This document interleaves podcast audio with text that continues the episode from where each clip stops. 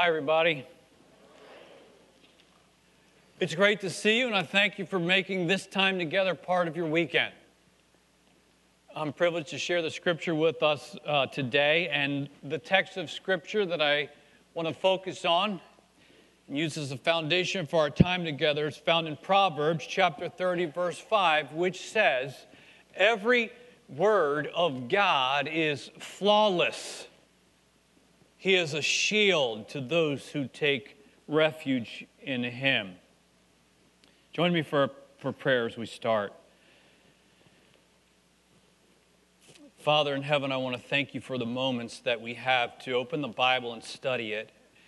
And I want to ask that your Holy Spirit would be present to open our minds to understand and apply the truths that we're about to hear from your word so that we might go from here in a bit with an appreciation and greater gratitude for what you've given to us.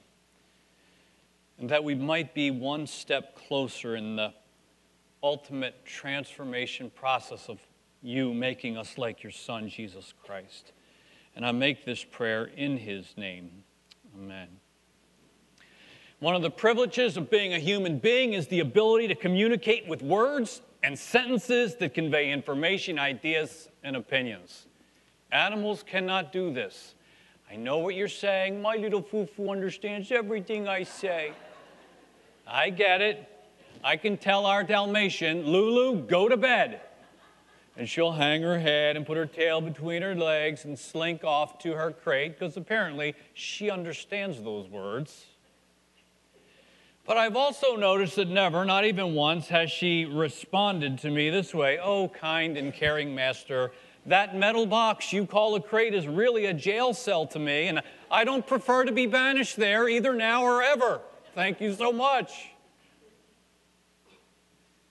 I heard of a, an oceanic scientist, researcher, who was studying the communication abilities of whales in the ocean, which is where whales usually are found. And he came to the conclusion that whales have the ability to communicate with one another through the water over distances of hundreds of miles. And while reporting his findings, a curious listener asked, What would one whale want to say to another whale that was hundreds of miles away? And the researcher reported, Well, as best as I can understand it, he was saying, Can you still hear me?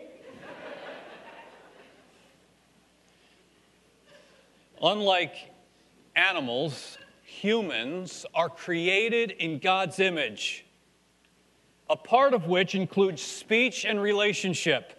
God Himself has communicated to humankind in words and sentences that convey meaning and propositional truth. And He's given us this ability, not just so that we can communicate with one another, but so that we can communicate with Him, with the Creator, and He with us. The Creator wants a communicative connection with the ones He has created. And That includes you and me. God has spoken. And the author of Proverbs expressed this, made this statement about God's communication with us. Every word of God is flawless. The Bible highlights a handful of ways that God has communicated with human beings over the millennia, including general truths about God that have been made known through nature, through the creation, about his existence and his power, but also some direct appearances by God to certain individuals. Also, direct and indirect communications from God through dreams and angelic visitors, and the pronouncements of priests and prophets ultimately God has communicated to us in His Son, Jesus Christ. And the scriptures, described as the written word of God, bear witness to all that God has said and continues to say to us. As such, this book is the infallible and indispensable word of God through which He speaks to you and to me. And today, I want to highlight the privilege that is ours to have God's written word. And I want to share with you three simple statements, all of which begin with the words, God has spoken. Now, there's some presuppositions that undergird everything I say. And if you are on board with these presuppositions, you'll, you'll be hanging with me. If you're not, you may be fighting me a little bit this morning, but that's okay too. My presuppositions are number one, God exists. Number two, God has revealed himself to us because he wants a connection with us, a relationship. And number three, the scripture, the written word of God, represents the principal manner in which God has spoken and still speaks. You ready? First statement is God has spoken and his word is clear. Clear. Maybe your experience of the Bible has not been very clear. Maybe you find it confusing, even incomprehensible. But let me ask you this rhetorically if the Creator has spoken because he wishes to make himself known to the ones he created, does it not make sense that he would communicate in a way that the created ones could understand? He has. And his word is understandable to anyone who wishes to hear it. The Bible may not answer every question you have, but it answers every question you need an answer for. There's a doctrine called the clarity of Scripture. Actually, the word is perspicuity of Scripture, but ironically, that's a word that's not clear, at least not to me. So let's call it the clarity of Scripture. And I want to quote to you from the Westminster Confession of Faith, which was written about 350 years ago, a great summary of Christian teacher, teaching, and many churches still use the Westminster Confession today. Talking about the clarity of Scripture says, Those things which are necessary to be known believed and observed for salvation are so clearly propounded and opened in some place of Scripture or other that not only the learned, but the unlearned, in a due use of the ordinary means, that means reading, may attain unto a sufficient understanding of them. Eloquently worded. You know what it means? It says the average Joe can understand the main points of Scripture when he reads it or hears it read. Explaining the doctrine of the clarity of Scripture further, it means that God's Word is freely accessible to every reader of ordinary intelligence without requiring special education. Of course, you have to be able to understand the language that you're reading it in and not be so preoccupied with contrary thoughts as to prevent your understanding. But the result is that no one needs to wait for any clergy or priest or pope or scholar or ecumenical council to explain the real meaning of any part of the Bible. It means you and I can be Bible DIYers, Bible do it yourselfers. Now, I don't want us to be naive. Any book from antiquity uh, can be a challenge to modern readers. There's a need for a translation. Language is, it could be an issue, or understanding customs or ways of thinking from previous uh, uh, centuries or millennia. And so these kinds of things dictate that reading any ancient books is going to take some focus, maybe some work, but it's not impossible. I mean, I felt that way reading Shakespeare, didn't you? Actually, the main thing with Shakespeare wasn't that I didn't understand it, but I was not highly motivated to understand it, right? But I am motivated to understand the scripture. I want to be a Bible DIYer. Each one of us can be. You can open it up for yourself, read it, and hear from the God who gave it and who wants to speak to you through it. I want this for my junior high students, whom I teach every Sunday at 915.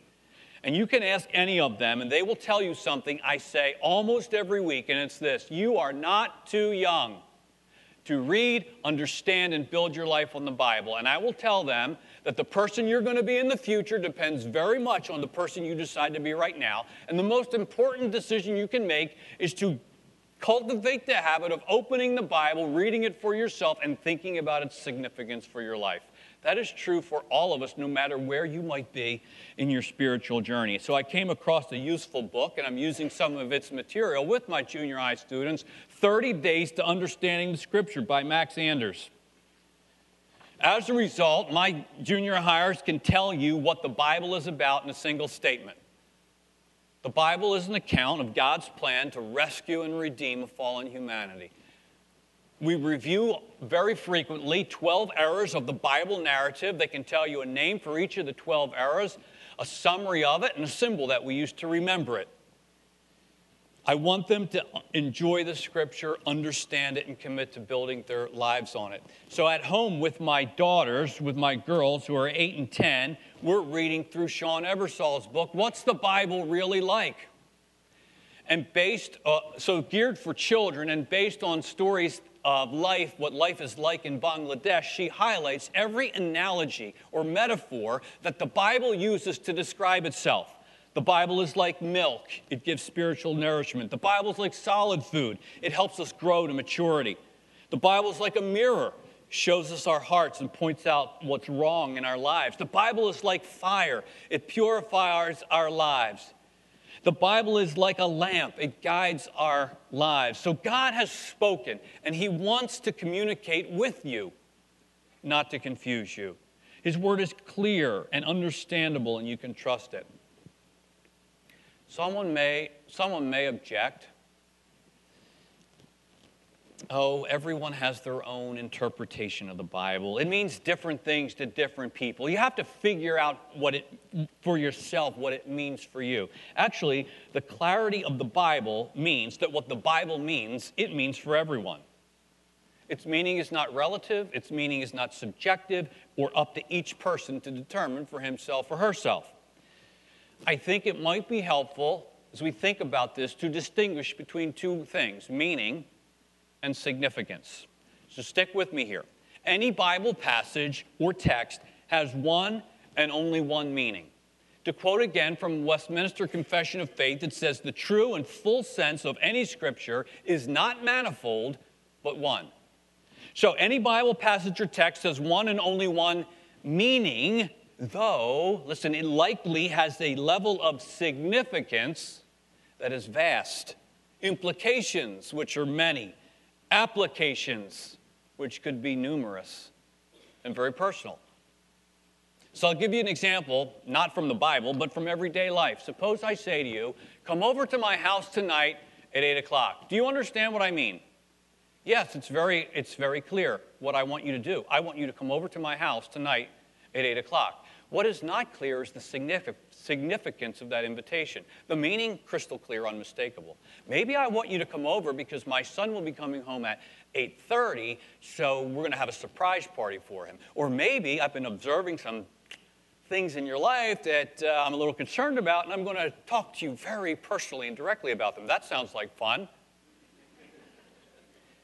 The meaning, come over to my house at 8 o'clock, it's very clear. The significance has yet to be determined. And a Bible passage is like that too. It, off, it has one meaning, but often a broad level of significance.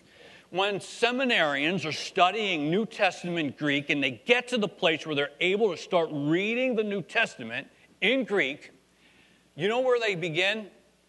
in some of the in the writings of the apostle john maybe the gospel of john or the epistles of john because he could explain profound truth in simple language. Like, for instance, Jesus' statement that John records for us in John 14, 6, where Jesus said, I am the way, the truth, and the life. No one comes to the Father except through me. The meaning is very clear. The words are understandable. I am, simple to be verb. Words we understand way, truth, life. And no one can mistake the exclusivity of Jesus' claim to be the only way to the Father. No one comes to the Father except through me.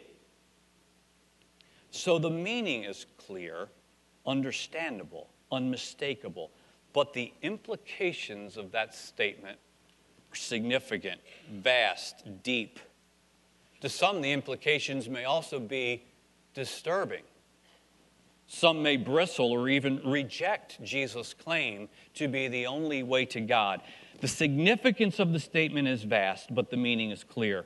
The ability to understand what Jesus is saying is available to everyone. The willingness to understand the significance of his words, that may be another matter. God's word is clear if you are open to hear it. So, why do many Christians struggle with regular reading of the Bible. Matthew Kelly has written a book called Rediscover Jesus. I'm working through it right now. Matthew Kelly is a Roman Catholic author, and he popularized the concept of becoming the best version of yourself, by which he means the person God created and intends for you to be. That's the best version of yourself. Now, he's got a rediscover series. Other titles in the series include, as a Catholic, you'll, he, he, he's, you'll understand why he calls it Rediscovering the Saints and Rediscovering the Rosary. Those titles don't nearly interest me as much as this one, Rediscover Jesus. In this book, he had asked the question why don't Christians read the Bible?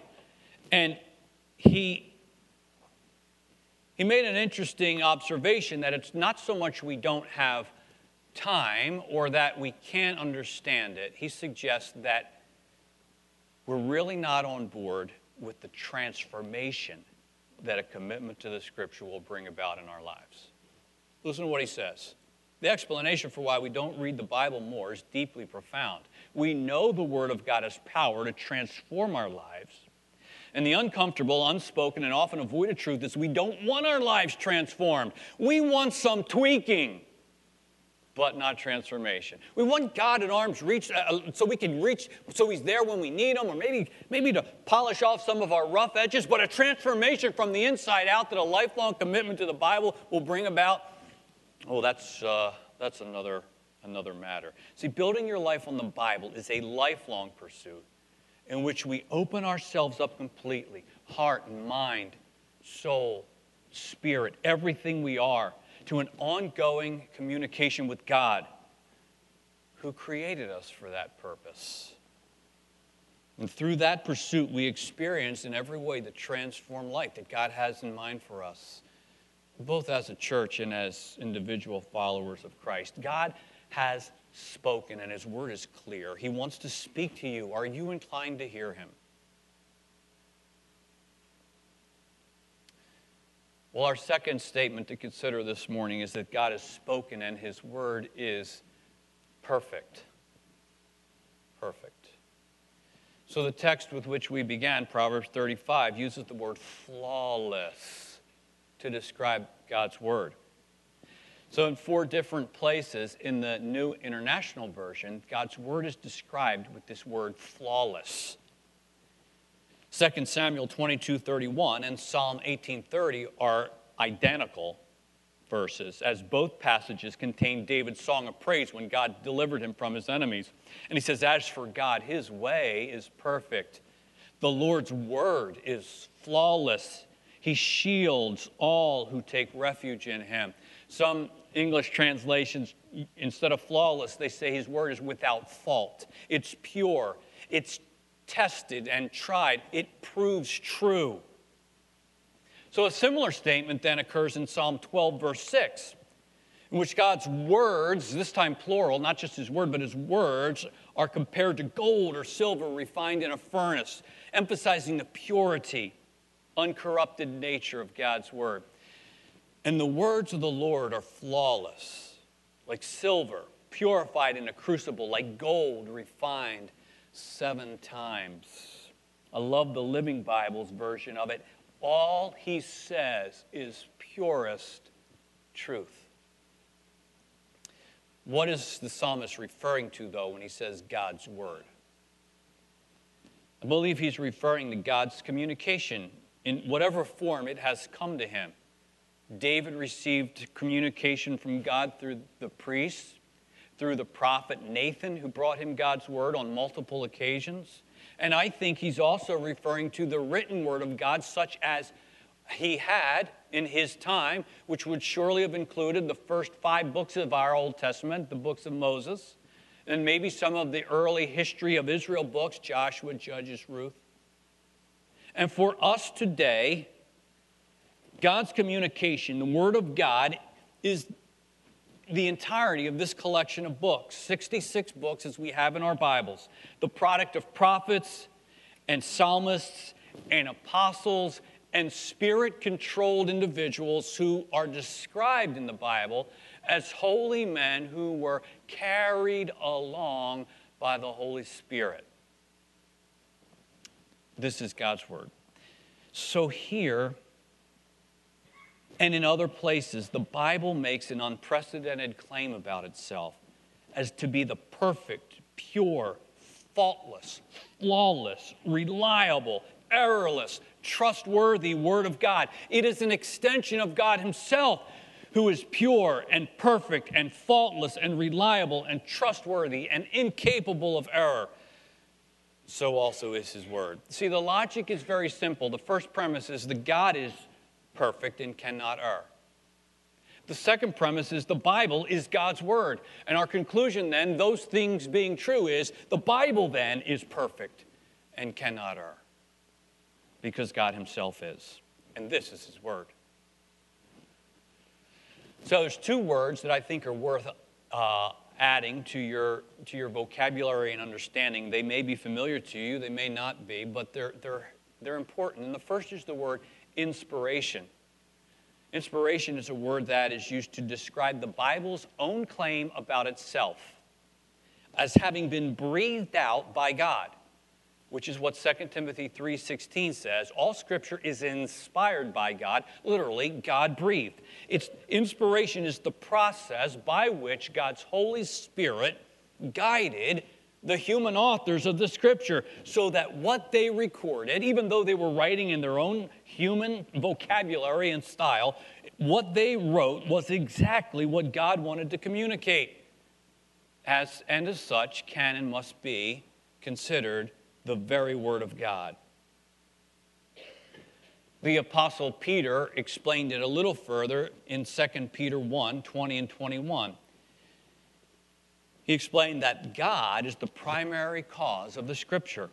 He says, above all, you must understand that no prophecy of Scripture came about by the prophet's own interpretation of things. For prophecy never had its origin in the human will but prophets, though human, spoke from God as they were carried along by the Holy Spirit. That's, that's the mysterious, supernatural work of God to inspire this Bible. Another useful word does not, that does not appear in the scripture, but which can clearly be deduced from what scripture teaches about itself, is the word inerrancy. And that literally means without error. So, this is what it means being entirely God given, the scripture is without error or fault in all its teaching. No less than what it says about God's acts of creation, about the events of world history, than in its witness to God's saving grace in individual lives. As such, the Bible is, a, is of infallible, divine authority in all matters on which it touches. It's to be believed, affirmed, embraced, and trusted in all that it says.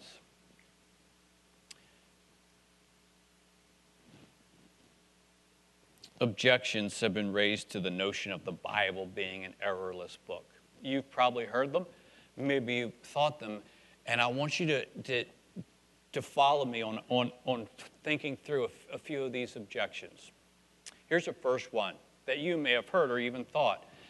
But the Bible is a human book, so inevitably it contains errors. All humans make mistakes. After all, to err is human, right? It's true in one sense, as we respond to this idea, that the Bible is a human book. It was written by some 40 human authors over a period of a thousand years. And although to err is human, that doesn't mean to be human is to always err, does it? You may sit down this afternoon and write out a couple of pages of stuff about your life. Would we conclude that your writing is, contains errors simply because you are a human being? There are human produced books that are without error. There are math books out there in which every formula is worked out correctly. I imagine there could be phone books in which every number is correct. Although some of us change our cell phone numbers so frequently, it's immediately out of date when they produce it. Do you still get a phone book delivered to your house? But think about this. How much more can we have confidence in the Bible as a book without errors, since God Himself, by His Holy Spirit, is the source of the words and the one who who supernaturally guided the human authors in what they wrote. We can have that confidence. Let's consider a second objection, very common one that you may have heard or thought. Okay, we can trust the Bible in matters of faith and salvation, but we need not expect it to be inerrant in other matters like history or science. It's not a history book or a science book, after all. This view is known as limited inerrancy, which to me is a bit of an oxymoron. But the idea is that we can view the Bible as spiritually without error, but not literally in every detail like science and history. Now, this idea has become in vogue in the modern era to see the Bible as true whenever it talks about salvation or faith or spirituality without having to accept it as factually true in matters of history or science. And the part of the Bible that in particular comes under attack is the first 11 chapters of Genesis, which are particularly doubted as to their historical reliability. They're categorizing the accounts of creation, Adam and Eve, the, the flood, as myths or maybe allegories, but certainly not history. This, in my view, is very unfortunate. I picked up a Bible at a thrift shop, 25 cents. Nice zippered cover, gold edge pages. This is the New American Bible. It says on the spine, Official Catholic Bible. This was produced, printed, and endorsed by the Catholic Church in 1970. And it, in the opening pages, it says, it describes itself as being complete with illustrations and explanations that facilitate the understanding of the text. Now, I was reading in the preface to the book of Genesis, and I came upon this explanation, hope, which I guess was put there to facilitate my understanding. I want you to listen carefully. It says, The interpreter of Genesis, which is anyone who's reading it, will recognize at once the distinct object that sets chapters 1 through 11 apart the recounting of the origin of the world and of man, primeval history. To make the truths contained in these chapters intelligible to the Israelite people destined to preserve them, they needed to be expressed through elements prevailing among the people at that time. For this reason, the truths themselves must therefore be clearly distinguished from their literary garb. Can I rephrase that for you? Do your best to find some spiritual value among these stories while recognizing that they're just myths or maybe allegories, not factual history. Now, I don't know if this is the official position of the Catholic Church, but it would sadden me if it was the official position, official view of Genesis 1 through 11 by the largest church in the world. To me, this is nothing but a sad capitulation to the anti supernatural, anti theistic bias that prevails in modern scholarship. My only consolation was the realization that many Catholics aren't reading the Bible to begin with, let alone the preface notes to the book of Genesis. Unfortunately, many Protestants aren't either. But before we go and decide that some of the Bible's material is mythical or simply allegorical, before we write off parts of the Bible, I'd like you to think about a couple of things in what, by way of response. First is your view of Jesus is going to be affected because Jesus viewed and spoke of Old Testament events as literal events, literal history. It's unmistakable to hear Jesus speak and understand what he thought of the Old Testament. He spoke of the creation of the world. He speaks of Adam and Eve as literal historical people. He based his teaching on the permanency of marriage, on the literal marriage between Adam and Eve in the Garden of Eden. He spoke of Cain's murder of his brother Abel as an actual event. He spoke of the flood as an actual event. I read this morning in Matthew where Jesus compared three literal days of Jonah in the whale to the three literal days that Jesus himself would spend in the tomb. Now, some would suggest that Jesus was just accommodating himself to the prevailing views of his day. I would suggest that Jesus, that, that to me would suggest that Jesus, as God, though he knew the truth, that the events of Genesis 1 through 11 were not factual, he spoke of them as if they were. That to me makes him sound deceitful and not the way, the truth, and the life as he claimed. Clearly, Jesus accepted the literal historicity of the Old Testament, and so should we. Let me give you another response to the idea that the parts of the Bible can't be trusted. There's important Christian doctrines which are based on a literal understanding of Old Testament events, including our understanding of salvation. Your view of salvation will be very much impacted by what you do with the first 11 chapters of the Bible. Our theology of salvation rests on the belief that a literal man named Adam disobeyed God and fell, bringing death to all. And another literal man, Jesus, obeyed God's will, conquered sin, bringing life to all who believe. If you read Romans 5 12 through 14, the Apostle Paul takes a very literal understanding of the events in Genesis 3 as the basis for his teaching on human depravity and the reason why all people literally die. He says, just as sin came into the world through one man, and death through sin, so death spread to all men, for all have sinned. Later, he would write in 1 Corinthians 15 45, he compares the first Adam with the second Adam, which is Christ, as representative heads of the human race. And you can't study those passages seriously and also deny that Paul is affirming a literal historical Adam as a real factual person, just as much as Jesus was a literal historical factual person. Author Paul Tripp says the first Adam represented us all. And when he faced Satan, he believed his lies, succumbed to his trickery, and fell into sin. Christ had to come as the second Adam, again as our representative, to face Satan. Thus, before his public ministry, Christ faced his foe. Three times he was tempted with the same old lies and trickery. Three times he defeated Satan, demonstrating his power over the forces of evil and accomplishing a great victory for us.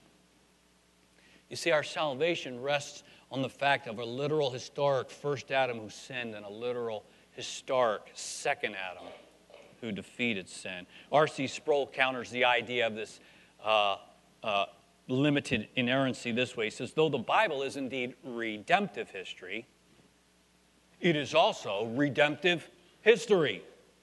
And this means that the acts of salvation wrought by God actually occurred in the space time world. We can trust the Bible on all levels. There's other objections that are worth pursuing. Can I survey two more just really briefly? Another objection that you may have thought or heard is this one. It says there's no way to know that the Bible we hold today accurately reflects what the authors originally wrote. Have you heard or thought that? The reality is, however, that the science of textual criticism affirms the unparalleled reliability of the scripture as compared to other ancient writings. We have such an ab- abundance of very old manuscripts and copies of the scriptures, and you compare and contrast them, the differences between them are so minute as to be inconsequential that we can have an extremely high level of confidence that what we hold today in our hands accurately reflects the original. Norm Geisler says we have more, better, and earlier copies of the Bible than from any book of the ancient world. Frederick Kenyon summed up the issue in his book Bible and Archaeology this way. He says the interval between the dates of the original composition and the earliest extant evidence becomes so small as to be, in fact, negligible. And the last foundation for any doubt that the scriptures have come down substantially as they were written has now been removed. Both the authenticity and the general integrity of the books of the New Testament may be regarded as finally established. Fourth objection to the idea of a trustworthy, reliable, errorless Bible is this. Maybe you've heard or thought this. The Bible's filled with obvious contradictions, therefore, it cannot be inerrant. But is it? Here's our response there are many allegations of error in the Bible, but no demonstrations of error. Now, let me ask you this rhetorically. Don't you think that if the Bible could be demonstrably shown to be fraudulent and trustworthy, that by now someone would have succeeded in doing so? But no one has. And see, what at first may appear as a contradiction, very often upon closer scrutiny and study, have been shown not to be contradictions at all. And the trustworthy, errorless reliability of the scripture has been the historic position of Christianity since the beginning. You go to the fourth century, and Church Father Augustine said this. He said, If we are perplexed by any apparent contradiction in Scripture, it's not allowable to say the author of this book is mistaken. But either A, the manuscript is faulty, or B, the translation is wrong, or C, you have not understood. And so many apparent contradictions have been resolved with further study that even any remaining ones that are still in question, we have the confidence they will eventually be resolved as well. See, a view of God's Word as holy and entirely perfect and without error has been the orthodox, authentic, historic view of Christianity since the earliest days of the church. His Word is perfect it can be fully trusted. So that brings us to inevitably to our third and final statement to consider this morning. God has spoken, and His word is essential. So look one last time at Proverbs 30, verse 5. Every word of God is flawless. He is a shield to those who take refuge in him. How are those two phrases connected? Every word of God is flawless. He is a shield to those who take refuge in him. Here's how the promise of a shield and a refuge is for those who believe and trust in the flawless Word of God. You can find in God a refuge by hearing and trusting in His Word. We were made to experience that kind of connection with God, with our Creator. God has spoken, and He is speaking to each of us. Apart from that, we have no shield or refuge. We are adrift without a rock, without a foundation. But God has spoken. His word is clear, His word is perfect, His word is essential. I want to wrap up with two quick points. If the Creator has spoken, what higher purpose have the created ones than to hear and to listen? I can think of none. And I want to suggest to you today that unless you, as the created one, are listening to the Creator speak through His Word, then you're not living life as fully as the Creator intends for you. His Word is essential. Here's my second statement God has spoken, but I cannot do your listening for you.